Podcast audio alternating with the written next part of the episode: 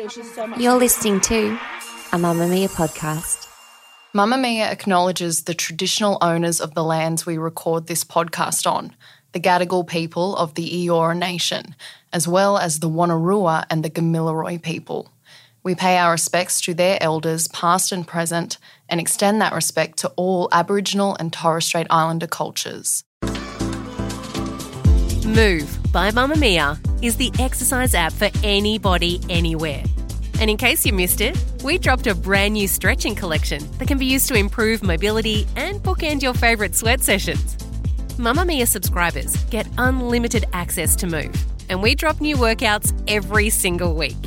If you're on the hunt for movement that makes you feel good, head to move.mamamia.com.au and use the code MOVE10 to get $10 off a yearly subscription. From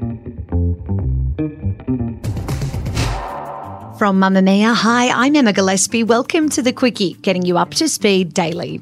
Here are the evening news headlines for Tuesday, the 20th of December.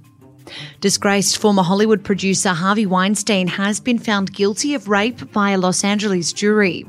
The jury of eight men and four women reached the verdict after nine days of deliberations, finding the 70 year old guilty of rape, forced oral copulation and another sexual misconduct count involving a woman who has not yet been publicly identified. The jury was, however, hung on several counts, resulting in a mistrial on charges involving Jennifer Siebel Newsom, the wife of California Governor Gavin Newsom. Weinstein faces up to 24 years in prison when he is sentenced, though he is already serving a sentence for sexual crimes committed in the state of New York. It's understood his lawyers are planning to appeal the verdict. The Prime Minister is hopeful of a more constructive relationship between Australia and China ahead of talks to mark 50 years of the two nations' diplomatic relations. Foreign Minister Penny Wong is travelling to Beijing and will meet with her counterpart tomorrow. Chinese imposed restrictions on our trade exports are likely to be high on the agenda across the week's meetings. Anthony Albanese says the Australia China relationship has delivered benefits to both countries over the years, including through our strong economic, people to people, academic, and business links. The Greens are pushing for federal protections to protest laws that would override current state based legislation. It comes after crackdowns on climate protesters, including the recent imprisonment of a Sydney woman who stopped traffic on the Harbour Bridge for around 25 minutes earlier this year. The party is now seeking to enshrine the right to protest in federal law. Green Senator David Shoebridge saying protesters shouldn't be met with repression, with police violence, or with long prison sentences adding that the proposal was supported by constitutional legal advice and the laws would be drafted early next year in consultation with experts, activists, and representatives from the environment and justice movements.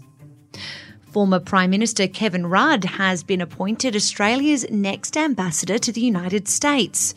Prime Minister Anthony Albanese said the former Labor leader and our 26th Prime Minister would be a major asset to Australia US relations.